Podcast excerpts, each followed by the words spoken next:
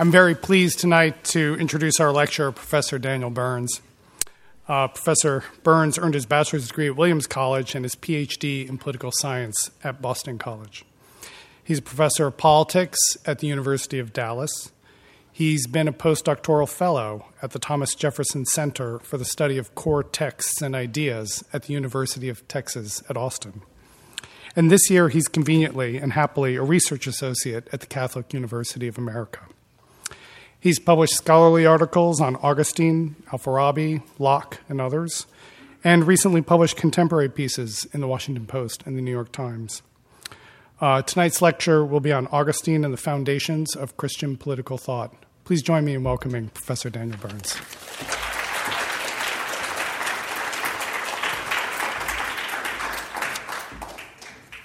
Thank you very much.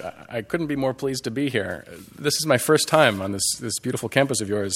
Um, but I arrived at Boston College in 2007, instantly found myself surrounded by brilliant Johnnies, uh, and then felt like I spent my five years of grad school just trying to catch up with the education they had all gotten in college.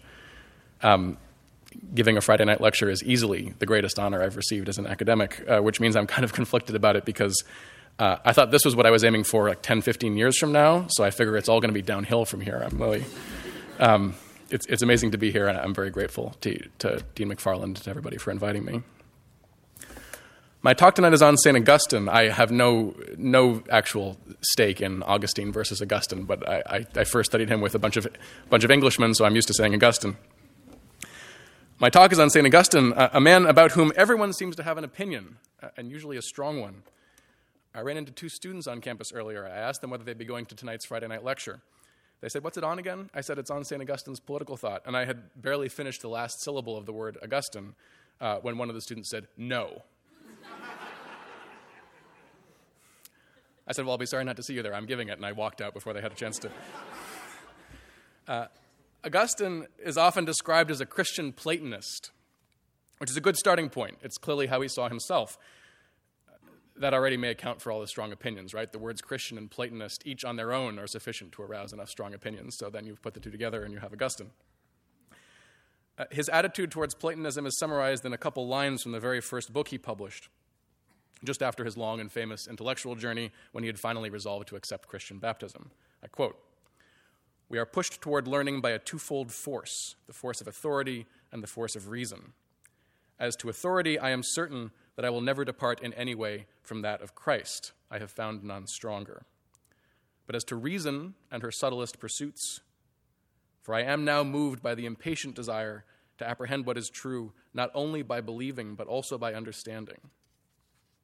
As to reason, then, I am confident that whatever does not conflict with our sacred writings, I will find for the time being among the Platonists. Close quote. Now, in Augustine's Confessions and many of his other writings, you can see how interested he was in Platonic or Neoplatonic metaphysics and its relationship to the teaching of the Bible. Tonight, I'll be speaking about a different aspect of St. Augustine's Platonism that unfortunately gets much less attention, but I think is at least as important if you want to understand the history of the West. And that is his Christian Platonism, not in matters of metaphysics, but in matters of politics. Augustine's political thought. I quote Joseph Ratzinger, on whom I'll have more to say later. After the sack of Rome by the Visigoths in 410, and under the threatening signs of impending decline, it was Augustine who integrated the Platonic and Roman traditions of political thought into a synthesis within the new framework of Christian faith, and so formed the spiritual foundations on which Europe could be built. Close quote. Augustine was the first great political thinker to come after the rise of Christianity. And he set the terms of debate in Western political thought for at least a thousand years after him, even to some extent to this day. No European political thinker, from the fall of Rome until Machiavelli, ever dared to say openly that he disagreed with Augustine. And even later on, liberal thinkers like Locke and Mill, who certainly did disagree with Augustine, still to some extent built on foundations that he had laid these liberal thinkers presupposed and, in fact, radicalized some of Augustine's critiques of Platonic political thought. The phrase turning point gets overused these days, but I don't think it's an exaggeration to say that Augustine's political thought, that is, Augustine's critical appropriation of Platonic political philosophy, represents one of the real turning points in Western intellectual history. Now, when it comes to Augustine's Platonism, we have one big advantage over Augustine we read Plato. There is no good evidence that Augustine had direct access to Plato's texts. On the other hand, Augustine had one big advantage over us. He had the complete works of Cicero, the great Roman student of the Platonic tradition, whose major works have come down to us only in fragments. Augustine considered Cicero a philosophic master. I would never be so arrogant, he says, he writes, as to compare myself to Cicero in terms of industry, attentiveness, ingenuity, or learning. Most people today have a much lower regard for Cicero, which I think is completely unjustified, but I can't prove that here. I will just say, on political questions at least, Cicero thought he had understood Plato's basic ideas and had reproduced them in his own writings. Augustine believed him, and so do I. I believe Cicero in part from my own experience of reading him, in part also from reading Augustine, who, as you'll see in a second, had certainly managed to absorb a lot of Platonic political ideas from somewhere. It's not crucial to my argument that that have been Cicero, but Cicero is the most likely culprit here. So let me now summarize Platonic political thought under three main headings, and in each case, I'll then say how Augustine appropriates political Platonism while also modifying it to adapt it to Christianity. And my three headings are first, the limits of politics, second, the importance of politics, and third, civil religion. First, the limits of politics. Here is what I understand to be a basically Platonic account of the necessary imperfections of any political community. All political communities teach moral lessons to their citizens, primarily through the law courts. Every legal proceeding claims to be just. It claims we're punishing someone only because he deserves it for having done something wrong. And so the law effectively teaches people what right and wrong are. The law of any functioning political community teaches rules that tell people not to be mean to each other. Don't steal, don't defraud, don't kill, and so on. The law also teaches important exceptions to these rules. It permits and even commands people, at least on the battlefield, to be quite mean to the enemies of their community. Do kill them, do trick them, do take their possessions, and so on. The law teaches people to be nice to friends and mean to enemies. Enemies here being understood as the enemies of the community as a whole. That community as a whole is defined at first glance by its legal code, but even more fundamentally, it's defined by its regime or constitution. That is, by whoever it might be that exercises the highest authority in the community, the authority that lays down the law, that interprets the law, and ultimately can change the law. The regime or constitution can be categorized as ruled by one, ruled by a few, or ruled by many, but at least as important as the number of rulers is the question of whether those rulers actually deserve their rule. A just constitution gives power to people who deserve it, and just laws serve a just constitution. The justice of a constitution has to be judged by a standard that's higher than any human law, a kind of higher law which the tradition after Plato had called natural right or natural law, or even divine right or divine law. According to this higher law, whatever exactly you want to call it, people deserve to hold power only if they know how to exercise it well. And so, political rule, the highest authority in a regime, deserves to be given to those who know how to direct our common human affairs. That is, prudent people, or knowers of human things. But knowledge of human things requires self knowledge, and self knowledge requires knowing how human beings fit into the cosmos, and so prudence can't be separated from wisdom, wisdom being knowledge of the whole or of divine things. The only fully just political regime would therefore be a regime that gave the highest authority only to the wise, to the knowers of things, human and divine. In every other regime, laws suffer from a terrible flaw. They always serve an unjust distribution of power in which unwise rulers force us to do things we shouldn't be forced to do. Unfortunately, the rule of the wise is not easy to come by. The wisest people we have contact with are the lovers of wisdom who have made some progress in wisdom. There are very few of them. Therefore, rule by them will be either a monarchy or a very small oligarchy. The wise will need help from a whole bunch of unwise people carrying heavy weapons. And in order to educate unwise people carrying heavy weapons such that they're willing to listen to the commands of wise people, it seems you have to require all sorts of crazy things, from co ed naked jumping jacks to brother sister incest to taking all the good parts out of Homer. Plato describes these things in his Republic, and he famously punts in that text on, on the question of whether this city is actually even humanly possible. Every one of Plato's greatest students, from Theophrastus and Aristotle up through Cicero, we've lost most of these authors, but Cicero had read them. He tells us they all had the same basic view of politics. All of them appear to have interpreted the Republic as teaching that really would be absolutely impossible. Not just unlikely, but impossible. There is no way for the few wise to ever rule the many unwise. Therefore, all human laws will always contain some element of injustice. All earthly cities will fall short of their highest goals. Every city will be a cave that teaches falsehoods about both human and divine things. Human law or right will always fall short of natural law or divine right, and no political reform will ever change that fact. In light of these necessities of politics, natural or divine right teaches us, at least as a rule, to obey the laws of our own imperfect cities, because in a world of unwise people, the practical alternative to the rule of law is not the rule of the wise, but lawless chaos and the rule of the stronger. Thus far, the Platonists. What does Augustine say to all this? Augustine agrees with everything I just said. In fact, I hope it sounded sufficiently Platonic. I actually took it all from texts of Augustine's. I had to add the part about the jumping jacks and so on, um, because Augustine hadn't read the Republic, and so and Cicero's Republic is written on the premise that Plato's Republic is utterly impossible. So, other than that one point about Plato's Republic, every other Platonic statement that I just uttered, I found them in Augustine. But Augustine has to reformulate Plato in light of what he regards as two important facts about Christianity. The first is that Christianity is true.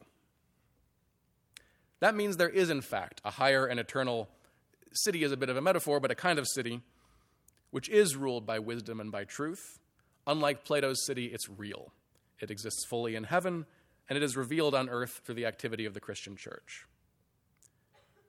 On the other hand, no earthly city will ever actually be the church, and on earth, even the church remains very far from the perfection of the heavenly city. So, everything Plato said about the imperfect, imperfection of earthly cities remains perfectly valid and true, and should be expressed in terms of the distinction between the earthly city and the heavenly city. The Christian distinction between the two cities is, however, politically relevant to a degree that Platonism never quite was, because Christianity publicly demands converts in a way that Platonism never did. Platonism was always a bit ambivalent about its own critique of the city and the city's gods. Augustine enjoys poking fun at these educated Roman Platonists who would very solemnly preside over the public auguries and then go home and write philosophic books about how auguries are a bunch of superstitious drivel that nobody should believe in, and then go back to the public auguries and hope that nobody there had been reading their books. Christianity attacks this apparent schizophrenia of pre Christian Platonism. Christianity says to everyone, not just a few students of philosophy, that the earthly city is not man's ultimate home. For this reason, Augustine becomes the first philosopher of what we could call limited government, in a sense that's not quite the same as what we mean by that term today, but not entirely different from it either.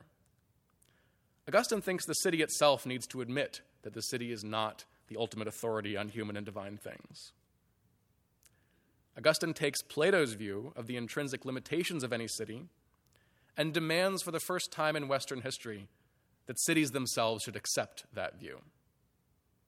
No political community had ever called itself Platonist, but plenty have called themselves Christian.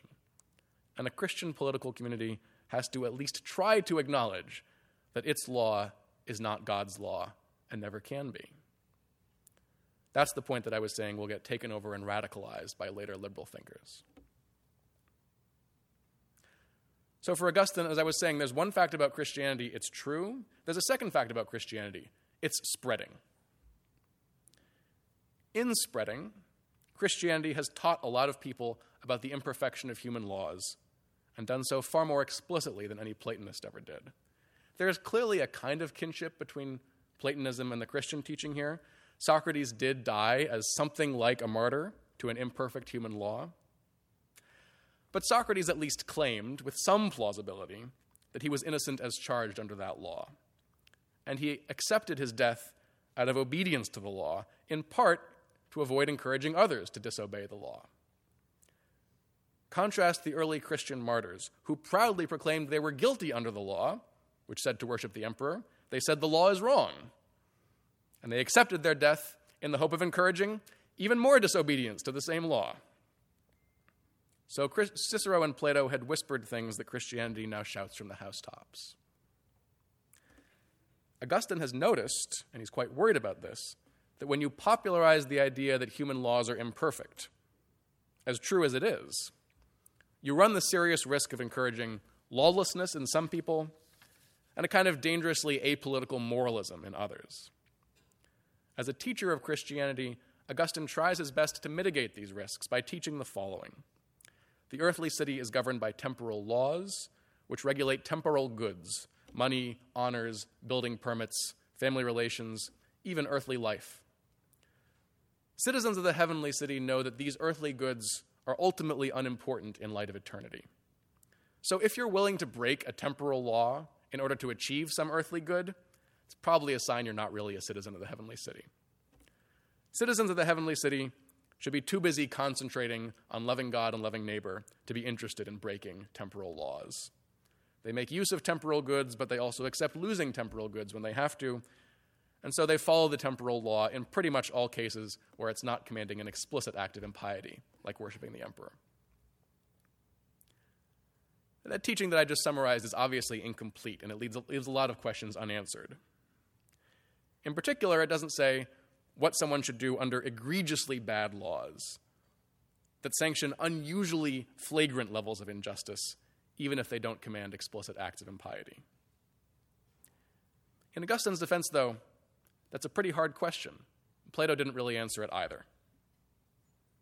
What we can say for sure is Plato, sorry, what we can say for sure is that, like Plato, Augustine encourages law abidingness, despite, or rather because of, the necessary imperfection of all human laws. Unlike Plato, Augustine has to make an explicit, explicit exception to this rule by saying we have to disobey any laws that forbid Christian worship. And so, if anything, in order to mitigate potential Christian confusions, Augustine's even more emphatic about the need to obey earthly laws in all or nearly all other cases. And whether it really is all or just nearly all is a question he never answers directly.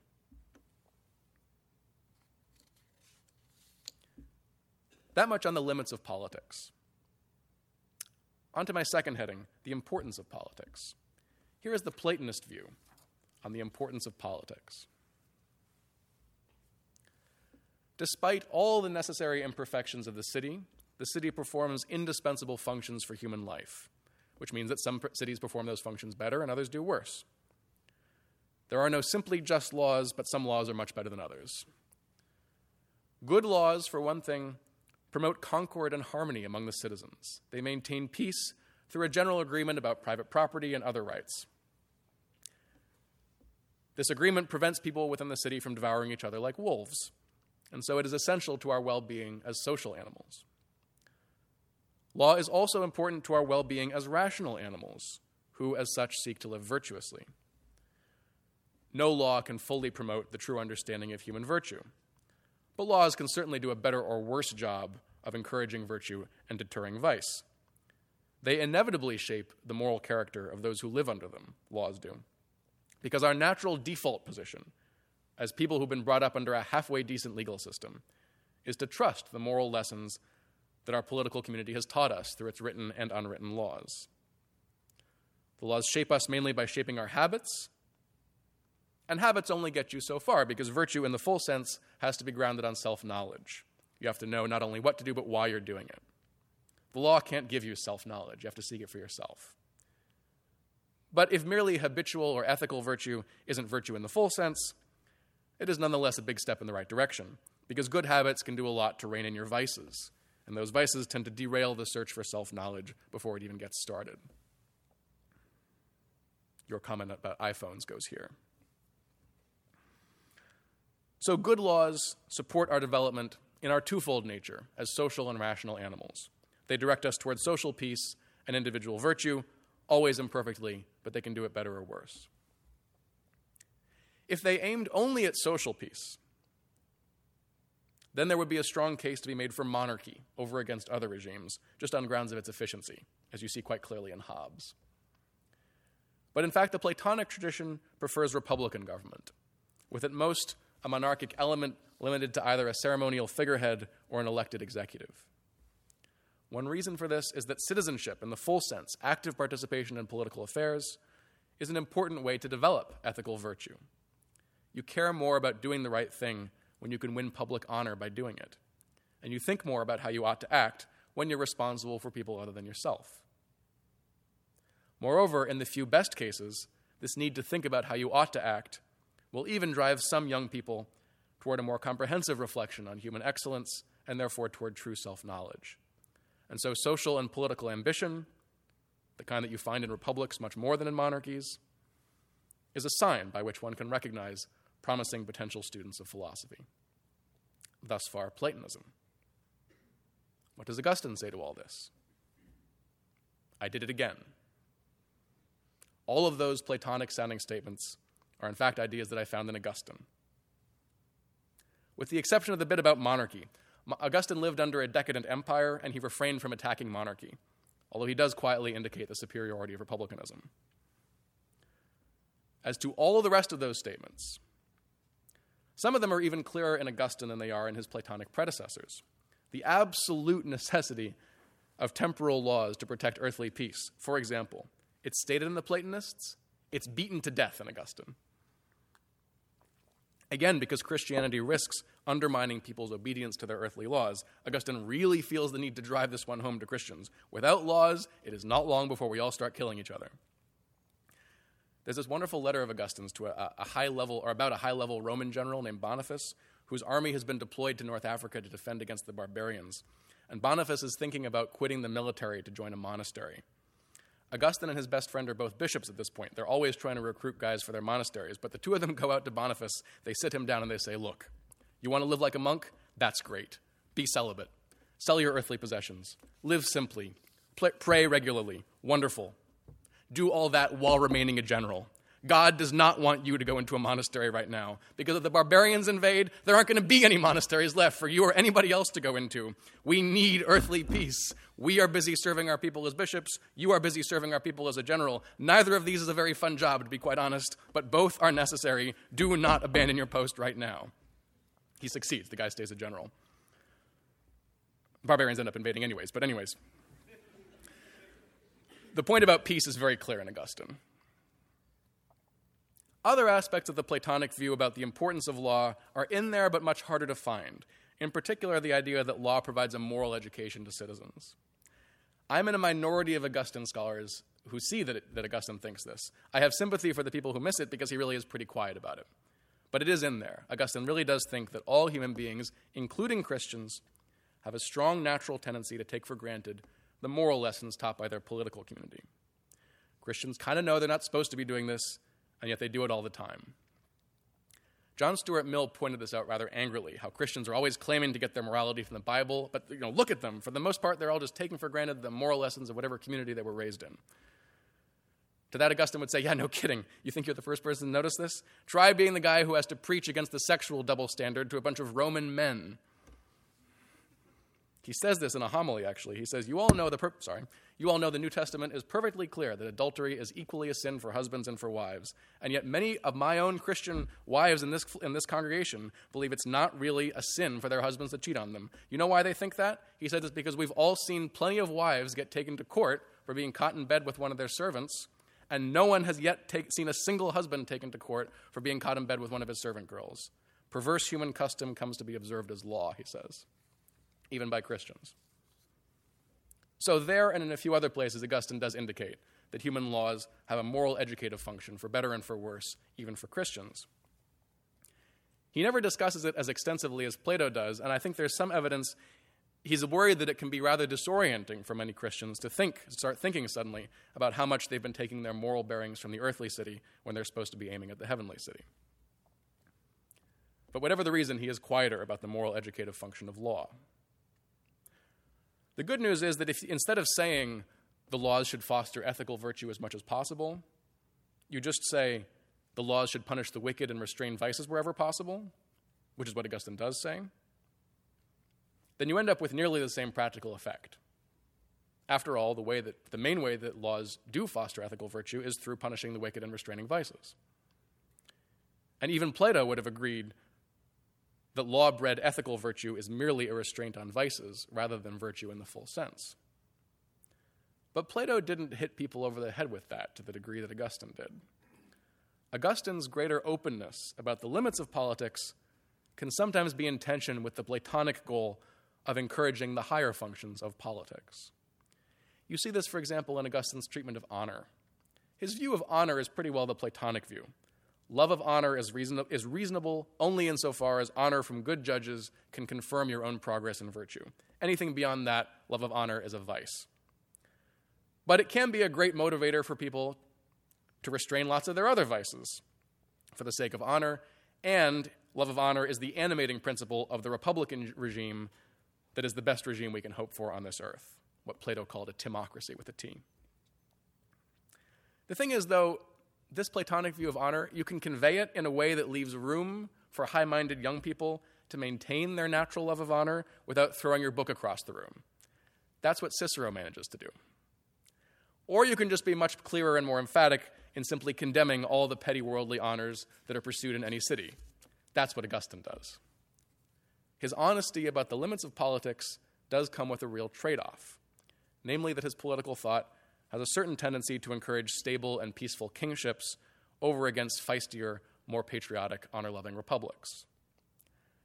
That's a trade off that men like Machiavelli and Rousseau would famously gripe about centuries later, although one would have to ask whether they offer an adequate alternative. But that much on the importance of politics. On the importance of politics, excuse me. My third heading is civil religion. Platonism offers the following view of the role of religion in the city. Politics can and should encourage religion, just as it can and should encourage virtue, and for similar reasons. In light of our natural concern with mortality and with our place in the cosmos, it's not possible for human beings, either as individuals or as communities, to be simply indifferent to or agnostic on cosmological or theological questions. We can't help having opinions about them. And when we live and act in common together, we will necessarily be acting on some opinions that we share about the divine. As we've seen, in all cases, the city's opinions about the divine will be unwise and therefore to some extent false. But some false opinions are more false and more dangerous than others. It is a matter of concern to the city that the common opinions about the divine be as good and true as possible. The law should therefore be concerned not merely with forming ethical virtue through rewards and punishments that govern external behavior, but also with forming citizens' interior opinions, opinions on questions that take us beyond life in the city and indeed beyond human life simply. Politics cannot be concerned only with the things that politics actually does. Politics has to look up to something beyond politics. It has to shape its citizens' relations to the divine. It has to regulate religion. In regulating religion, politics pursues a twofold goal, which corresponds again to our twofold nature as rational and social animals. As social animals, we need our city to teach a religion that helps scare people away from committing crimes. We need religion to strengthen the bonds of our families and communities. And we need religion to consecrate certain important political obligations that will never be strong enough if they have to rely only on human enforcement mechanisms the obligation to bear true witness in court, the obligation to keep treaties with foreigners, our obligations to show compassion to strangers and asylum seekers.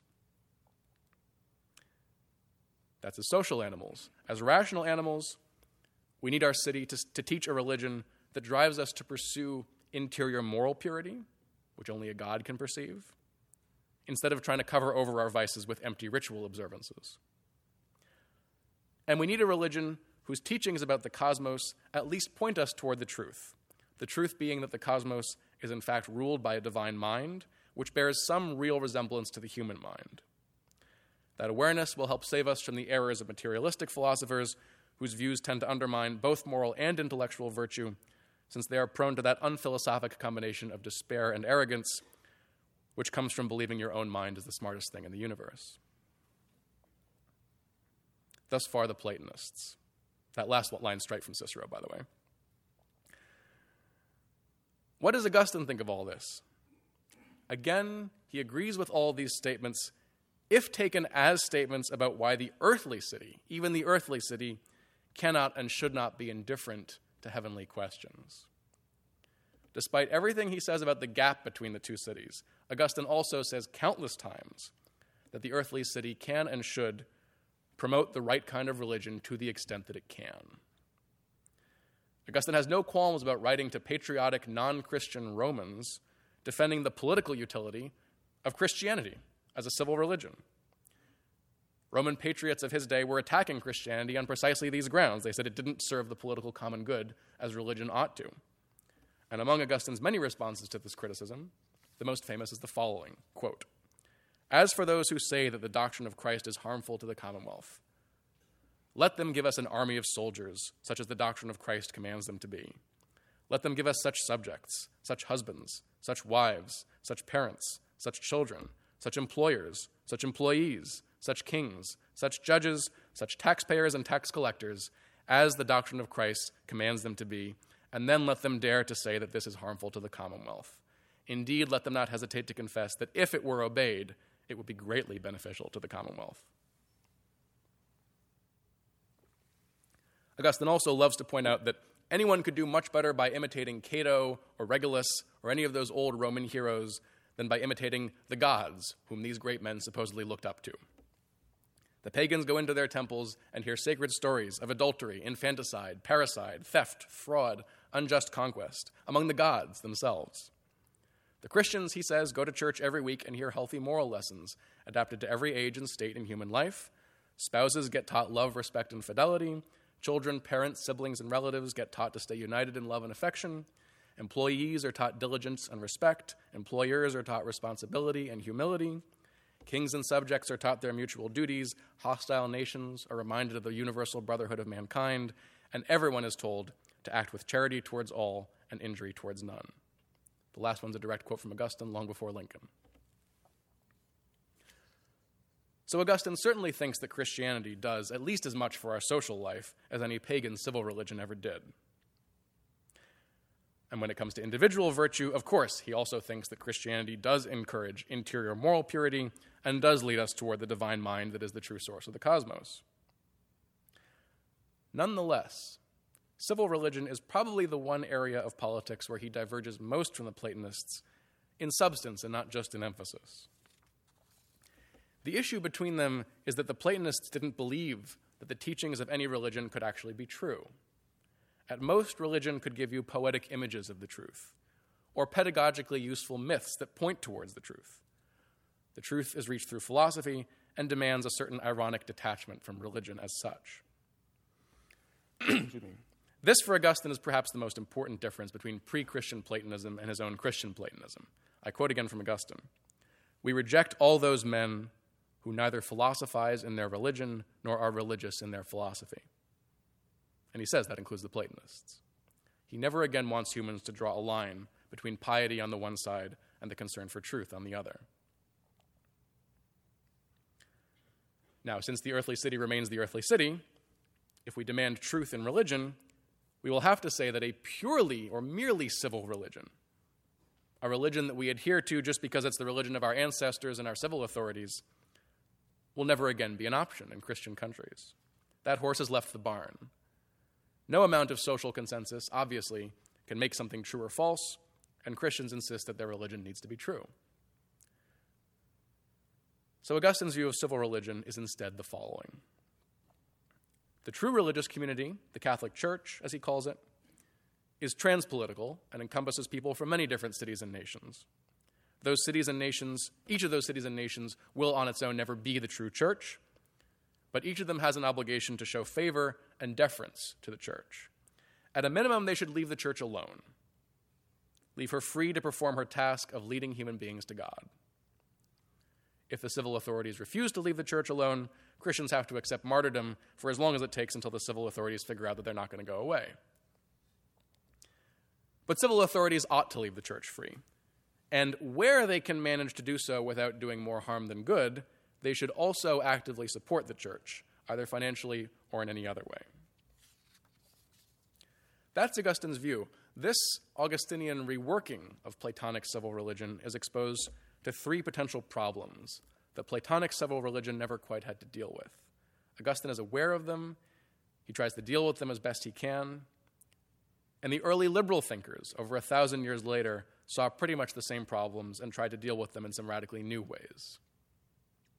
The first of these problems is that when the government tries, in its ham handed way, to help out the church, it can end up corrupting her, which ends up being bad for church and state alike.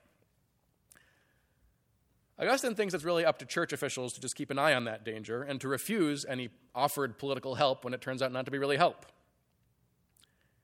You might say to that, well, how's that supposed to work if the church officials themselves are the ones being corrupted by the government? I think to that, Augustine would say, yeah, that's a problem. It was a problem for pagan priests, too. Humans with power will always be tempted to abuse it.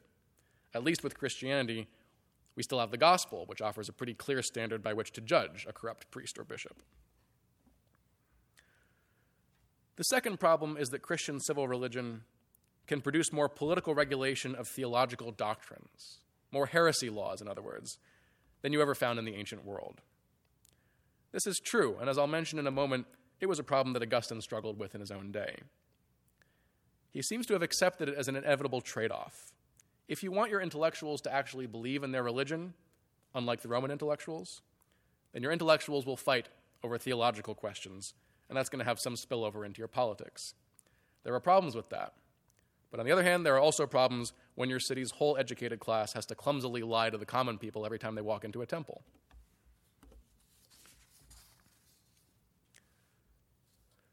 The third problem with Christian civil religion is that the Christian concern with the truth of religion can lead to a higher degree of intolerance for false philosophies, particularly non Christian philosophies than was commonplace in the pagan world. There is no one, there is no one who would have been more upset than Augustine to, to see so many of the pagan books that he loved so much getting burned or lost in the centuries after his death. He did his best to push back against Christian intolerance by always emphasizing in his many, many arguments with heretics and pagans alike that Christians from the beginning of their religion, have always preferred to fight their opponents with eloquence and gentleness rather than violence and weapons. He also emphasized repeatedly that Christians always learn something important about their faith, both from the process of refuting errors and also from the real truths that are often contained within their opponent's arguments. To that, I would only add intolerance isn't something that Christianity invented. If you read Plato's Laws, for example, the attitude there towards false doctrines in the city is not exactly American First Amendment jurisprudence.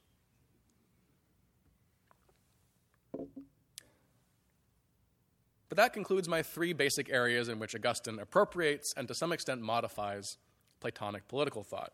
I would summarize Augustine's basic relation to Plato with a quotation from Leo Strauss, who was talking here about Maimonides and Averroes. I actually think this quote is more true of Augustine than it is of Averroes. Maimonides I leave to the sages. This quote is a perfect description of Augustine as I understand him. Quote The attempt to understand the real revelation within the horizon of Platonic politics necessitates modifications to the Platonic framework in light of the real revelation. The Platonic framework is thereby only modified, to some extent broadened, not exploded. This modification, as a modification, implies a certain critique of Plato, which derives its weight entirely from being able to appeal to the fact of revelation. Close quote. Now, in the flyer, I promised I would give some examples to illustrate Augustinian political thought as I've just finished outlining it, so let me do that. I'll give you a quick glance at how Augustinian principles have been applied to real political life in, I think, two different historical periods Augustine's own lifetime and the modern West. I originally included a third historical period, the Christian Middle Ages, but I think for now I'm going to skip that in the interest of time. Augustine himself spent the second half of his life as a bishop in a Roman Empire where Christianity had only just very recently become the official religion. Paganism was still alive and well, and the Christian community itself was divided. In his own North Africa, the biggest division was between the officially, officially recognized Catholics and a large schismatic group called the Donatists. The Catholic Church Augustine belonged to was a politically relevant social body. It preached, of course, the religion that the empire had just officially adopted. It also operated a large network of essentially small claims arbitration courts. The bishop had to spend, including Augustine, had to spend a lot of his day adjudicating lawsuits between Christians, who for that reason didn't burden the secular legal system. Augustine accepted that his role as a bishop gave him a certain political legal status, and he made full use of that status. He demanded that government officials should show respect for the church as a source of civic morality. He spent a lot of his time intervening in court cases on behalf of criminals, especially when the death penalty was in play. He always petitioned for clemency, and he argued to these judges that a member of his own that a member of his own flock would deserve more of that clemency than the average criminal because the church's own extensive penitential extensive penitential practices and as we would call it the church's social network gave criminals a much better chance of being rehabilitated once they left uh, if they were members of the church than if they weren't. Augustine maintained what he knew was a symbiotic relationship with the secular court system. He always insisted civil peace requires legal punishments. He never questioned that. He knew that his pleas for clemency would not always be heeded. And he almost never advocated for any change in the criminal laws themselves. I know of one exception. He wrote to the governor once to say the law against slave trading needs to be changed. The penalties on the books are so harsh that no one prosecutes slave traders. So it's running rampant mitigate the penalties, and then do a better job of enforcing them so we can be rid of this pestilence, he says. In general, as I said, he had a symbiotic relationship to the courts because he knew that judges themselves sometimes liked having an excuse to grant clemency. If they were just indulging a petition from this holy bishop, it wouldn't make them appear weak as it would if they had bent the law out of their own compassion for the criminal. So Augustine liked having the church, as we would say, always a little bit to the left of the state on criminal justice issues, each one showing respect for the other, each one glad that the other was there. Augustine also had to deal with anti heresy laws that were already on the books and became stronger in his lifetime without his consent. For years, he pleaded with the authorities not to enforce these laws. He said, We only want to combat heresy with the force of words and not the force of law. He did eventually change his mind on this. In part, that was because many groups of Donatists had started to engage in mob violence against Catholics. He wanted that done. He wanted that to be ended by force of law. That wasn't all. He also said he had learned something from experience. He used to think that anti heresy laws would only produce insincere conversions, which do nobody any good. He had later gotten to know former Donatists who had converted out of fear of the laws and had then grown into sincere and loyal Catholics. So his general approach seems to have been Laws against heresy usually do more harm than good, but he is open to having them where and when they might do some good. I would add that under these laws, the penalties for heresy were fines, monetary fines. We are not talking about the Spanish Inquisition here. Augustine came to accept laws which confiscated Donatist properties and at most sent the ringleaders into exile. He never once accepted that anybody should be threatened with physical force on account of false religious beliefs. Whenever the authorities wanted to do that to Donatists, as they often did, he always begged them not to. And he said, If you do this, you are going to bring scandal on the Catholic Church. We don't believe that mutilating people's bodies is a good way to save their souls. Obviously, a few people in the Middle Ages didn't get the memo on that, but as I said, we're going to skip the Middle Ages for now and jump to today. I want to close today by talking a bit about the greatest living Augustinian, Joseph Ratzinger better known to the world as Pope Emeritus Benedict XVI. Ratzinger is the author of the best book on Augustine written in the 20th century. He wrote it in nine months at the age of 24 while also finishing his studies for the priesthood in a country still being rebuilt from the ashes. Ratzinger was an academic theologian until, to his regret, he got made into a bishop and then a cardinal and then eventually pope. That was bad news for Augustine scholarship. It was good news for people who want to hear Augustinian ideas applied to modern controversies, since as a cardinal and a pope, he had to weigh in on some of those controversies. Ratzinger looks at our modern liberal democracies as an Augustinian. He sees that at their best, I don't need to tell anyone, 2019 is not them at their best, but if you look at their best, post war Europe, he says, or America as described by Tocqueville, you see regimes that do a pretty good job of achieving some basic Augustinian goals for politics. The church is free from political persecution on one hand, and from excessive entanglement in politics on the other. The state is free from inappropriate clerical interference, and it also recognizes the church's place of honor as a public guardian of mores. The church also performs valuable functions within the political society. In Augustine's time, that had had more to do with the judicial system. In the modern world, it has more to do with the nonprofit sector schools, hospitals, soup kitchens, and so on. Each of these arrangements worked pretty well in its own context, and like Augustine in his day, Ratzinger sees the work that the church is doing in his own day, he approves of it, he defends it, and he helps carry it on himself. Ratzinger adds, however, a new observation. For some 400 years, he says, an intellectual movement has been building. And in recent decades, it has taken on newly aggressive forms in our public life. He calls it secularism.